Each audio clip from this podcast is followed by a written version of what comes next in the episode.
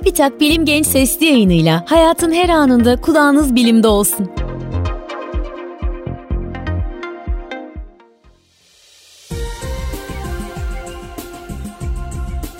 Merhaba, Bilim Genç Sesli yayınına hoş geldiniz. Ben Bahri Karaçay. Evrende en karmaşık sistem ne diye sorulsa aklınıza gelen ilk cevaplardan biri insan beyni olacaktır sanırım.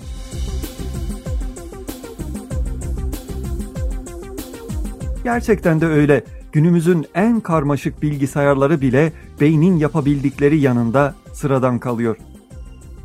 Beynimiz bir yandan günlük yaşamı idare ederken nereden geldiğimiz ve ne amaçla bu dünyada olduğumuz sorularına cevaplar arayıp duruyor, milyonlarca ışık yılı uzaktaki galaksileri inceleyerek evrenin başlangıcı ve seyri konularında hipotezler üretiyor, fonksiyonlarını idare ettiği vücudun el kitabı olan gen haritasını çıkarıp ondan elde ettiği bilgiler ışığında canlının kodunu değiştirerek yaşama yön veriyor. Bunlar yetmiyormuş gibi bir de bu işlevleri yerine getirirken kendi kendini inceleyerek kendisinin yani beynin nasıl çalıştığını ortaya koymaya çalışıyor. Her yeni nesil tarafından hayranlıkla seyredilen sanat eserleri, resimler, heykeller, mimari örnekleri, eşsiz yazılı eserlerde beynin yaratıcı özelliğinin kanıtları. Uzun bir süre beyin, güçlü kafatası tarafından korunan esrarengiz bir organdı. Onu ancak beyin ameliyatlarını gerçekleştiren cerrahlar görebiliyordu. Bu nedenle beyin hakkında elde edilmiş olan bilgilerin çoğu da sağlıklı beyinlerden değil, problemli beyinlerden elde ediliyordu. Halk arasında daha çok MR olarak bilinen ve beynin çalışmasını ona dokunmadan dışarıdan görüntülememizi sağlayan teknolojiler gibi yeni teknolojilerin geliştirilmiş olması sonucu artık hasta beyinler yanında sağlıklı beyinlerde de ne olup bittiği konusunda çok detaylı bilgiler edinmeye başladık. Bu gelişmelere moleküler yaşam bilimlerindeki gelişmelerin eklenmesiyle de beyin hücrelerinde hücre ve genler düzeyinde de neler olup bittiğini öğrenmeye başladık ve beynin gizemlerini birer birer çözdük ve çözüyoruz. Örneğin bir zamanlar cinlerin, şeytanların etkisinde olduğu düşünülen kişilerin aslında önemli zihinsel rahatsızlıkların kurbanları olduklarını ortaya koyup bu hastaların pek çoğunun normal bir yaşam sürebilmelerini sağlayan ilaçlar geliştirdik.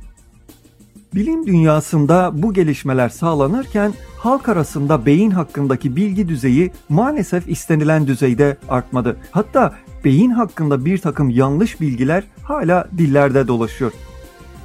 Sesli yayının bu ve gelecek bazı bölümlerinde modern bilim ışığında beyin hakkında öğrendiklerimize ve sıkça sorulan bazı soruların cevaplarına yer vereceğiz.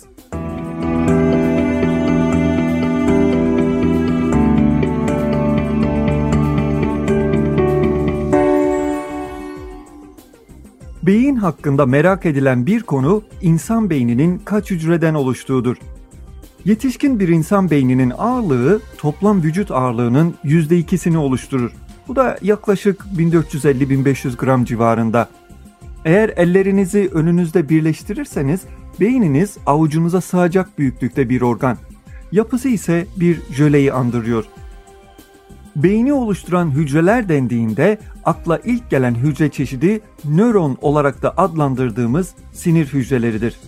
Ancak beyinde sinir hücrelerinin sayısı kadar var olan ve beynin sağlıklı çalışması için sinir hücreleri kadar önemli olan bir diğer hücre çeşidi daha bulunur ki bu hücrelere glial hücre adını veriyoruz. Beyinle ilgili kitaplarda yetişkin bir insan beyninde yaklaşık 100 milyar sinir hücresinin var olduğu belirtilir. Bir grup bilim insanı bu sayının doğruluğunu test etmek için 2009 yılında çok detaylı bir çalışma yaptı. Hücre tipine özel moleküler işaretleyicilerin kullanıldığı bu çalışmada yetişkin bir beyinde 86 milyar sinir hücresinin ve aşağı yukarı bir o kadar da büyük bölümünü glial hücrelerin oluşturduğu diğer hücrelerin var olduğunu belirlediler. Bu iki ana hücre dışında beyinde kan damarlarını oluşturan hücreler ve ayrıca sinir kök hücreleri adını verdiğimiz ve daha sonra gerektiğinde olgun sinir hücrelerine dönüşebilme kapasitesine sahip hücreler de bulunuyor. Beyin ağırlık olarak insan vücudunun sadece %2'sini oluşturmasına rağmen vücuda alınan enerjinin %20'sini tüketiyor. Bu da beynin önemine işaret eden önemli bir gerçek. Peki beyin nasıl çalışıyor? Beynin nasıl çalıştığı hakkında çok şey biliyor olmamıza rağmen bu konuda kat etmemiz gereken daha çok yol var. Yaşam bilimlerinde araştırmalar yapan hemen her kurumda nörobilimler adı altında bölümler ve programlar bulunuyor. Bu programlarda çalışan bilim insanları, lisansüstü ve doktora öğrencileri sağlık ve hastalıklı beyinde neler olduğunu belirlemeye yönelik araştırmalar yürütüyorlar. Türümüzün geleceği açısından çok önemli olduğu için beynin sırlarını çözmek, onun nasıl çalıştığını anlamak dünyanın dört bir yanındaki araştırma kurumları için bir öncelik alanı durumunda. Nitekim bu amaçla hem Amerikan hükümeti hem de Avrupa Birliği ülkeleri birbirinden bağımsız olarak 2013 yılında iki ayrı beyin projesi başlattılar. Her iki projenin de hedefi beyni anlamak, beyindeki sinir hücreleri arasındaki bağlantılar ve beynin işlevleri hakkında detaylı bilgiler elde etmek. Bu projeler sonuçlandığında insan gen haritasının tamamlanmasına benzer değişimlerin yaşanacağına kesin gözle bakılıyor.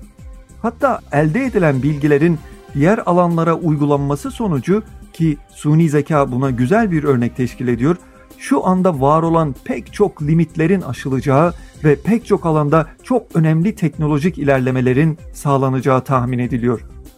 Beynin nasıl çalıştığı sorusuna geri dönecek olursak, sinir hücrelerinde bilgi akışının sağlanmasında hem elektriksel hem de kimyasal işlemlerin gerçekleştiğini biliyoruz.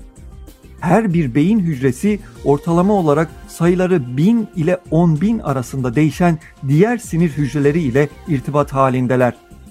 Vücudu oluşturan diğer hücrelerden farklı olarak sinir hücreleri birbirlerine fiziksel olarak bağlı değiller. Aksine iki sinir hücresi arasında sinaps adını verdiğimiz çok küçük mikroskobik boşluklar var. Vücuttan beyne ulaşan veya beyinden vücuda giden sinyaller sinir hücresi boyunca elektriksel olarak ilerliyor. Bir sinir hücresinden diğerine ise sinapslarda nörotransmitter adını verdiğimiz moleküller aracılığı ile yani kimyasal olarak aktarılıyor. Bu sinyallerden bazıları bir sonraki sinir hücresini harekete geçirirken diğerleri ise durduruyor. Herhangi bir anda beyinde milyonlarca sinaps aktif durumda olabiliyor. Gün boyu gerçekleştirdiğimiz değişik faaliyetler sonucu beynin o işlevden sorumlu bölgeleri de çalışmaya devam ediyor. Değişik faaliyetlerimiz beynimizin değişik kısımları tarafından idare ediliyor. Örneğin bir şeye baktığımızda onu beynimizin arka kısmında yer alan görme merkezi sayesinde görüyoruz. Veya geleceğe ait planları alnımızın hemen gerisinde yer alan ve frontal korteks dediğimiz beyin bölgesi sayesinde yapabiliyoruz. Sinir hücreleri normal çalışabilmeleri için daha önce bahsettiğim glial hücrelerden yardım alıyor. Glial hücreler nöronların ihtiyaç duyduğu bir takım molekülleri salgılarken sinir hücrelerinin artığı olan bir kısım molekülleri de ortadan kaldırıyorlar. Peki yeni bir şey öğrendiğimizde beynimizde neler oluyor? Yeni bir şey öğrendiğimizde ki bu bir bilgi olabilir veya bir müzik aletini öğrenmek gibi bir beceri olabilir, beynimizde fiziksel bir takım değişiklikler meydana geliyor. Bu işlev esnasında çalışan beyin hücreleri arasında yeni bağlantılar oluşuyor ve var olan bağlantılar daha da güçleniyor. Bu nedenle bir şeyi öğrenmenin en etkin yolu onu tekrar etmek. Çünkü her defasında aynı sinir hücrelerini harekete geçiriyoruz ve onlar çalıştıkça aralarındaki bağlantılar da giderek güçleniyor. İşte bundan dolayıdır ki belli bir beceri kazanmaya çalıştığımızda, örneğin bir müzik aleti çalmayı öğrendiğimizde her tekrarla veya her pratikle daha iyi olduğumuzu ve ilerlediğimizi görüp hissederiz. Okulda başarılı olmanın sırrı da öğrenilen bilgilerin tekrar edilmesinde yatar. Bu bir bakıma yeni bir patika yolun açılması gibidir. Üzerinden ne kadar çok insan geçerse yol o kadar kalıcı olacaktır. Okulda öğrenilen bilgilerin tekrarlanması sonucu beyinde de sinir hücreleri arasındaki bağlantılar giderek güçlenir. Bu da öğrenilen bilginin uzun bir süre hatırlanmasını sağlar. Tekrarın beyinde fiziksel değişikliğe neden olmasına belki de en güzel örneklerden biri Londra'da çalışan taksi şoförleriyle yapılan bir çalışmada elde edilen bulgular. Londra'da taksi şoförü olabilmek için şoför adaylarının Londra'nın 25 binden fazla sayıdaki caddesini ve binlerce özel yeri ezbere bilmeleri gerekiyor. Bu da yaklaşık 3-4 yıllık bir eğitimi ve sayısız tekrarı gerektiriyor. Uzun bir süredir taksi şoförü olan kişiler üzerinde yapılan bir çalışma onların beyinlerinde hafızanın oluşmasında çok önemli rol oynayan ve hipokampüs adını verdiğimiz bölgenin ortalama bir insanınkinden çok daha büyük olduğunu gösterdi. Gerçekten beynimizin sadece %10'unu mu kullanıyoruz? Beyin konusunda bilimsel çalışmalar yapan bilim insanlarının sıkça karşılaştığı bu sorunun cevabı kocaman bir hayır. Bu bilginin nasıl başladığı ve nereden kaynaklandığı kesin olarak bilinmemekle birlikte insanların kendilerini iyi hissetmeleri için kullanıldığı sıkça görülen bir durum. Düşünün bir kere şu anda beyninizin sadece %10'unu kullanıyorsunuz. Hele bir de %100'ünü kullanırsanız kim bilir neler yapabilirsiniz. Bu cümleyi duymak gerçekten etkileyici ama maalesef bilimsel bir gerçeğe dayanmıyor. Yaptığımız işe göre değişmek üzere beynimizin her tarafını kullanıyoruz. Ama bu haftanın 7 günü günde 24 saat beynimizin her tarafının aynı düzeyde aktif olarak çalıştığı anlamına gelmiyor. Biraz önce de bahsettiğim gibi beynin değişik işlevlerden sorumlu bölgeleri var. Bazı işlevlerin yerine getirilmesinde beynin çok daha büyük bir bölümü çalışırken daha basit işlevlerin yerine getirilmesinde daha küçük bir bölümü daha aktif çalışabiliyor.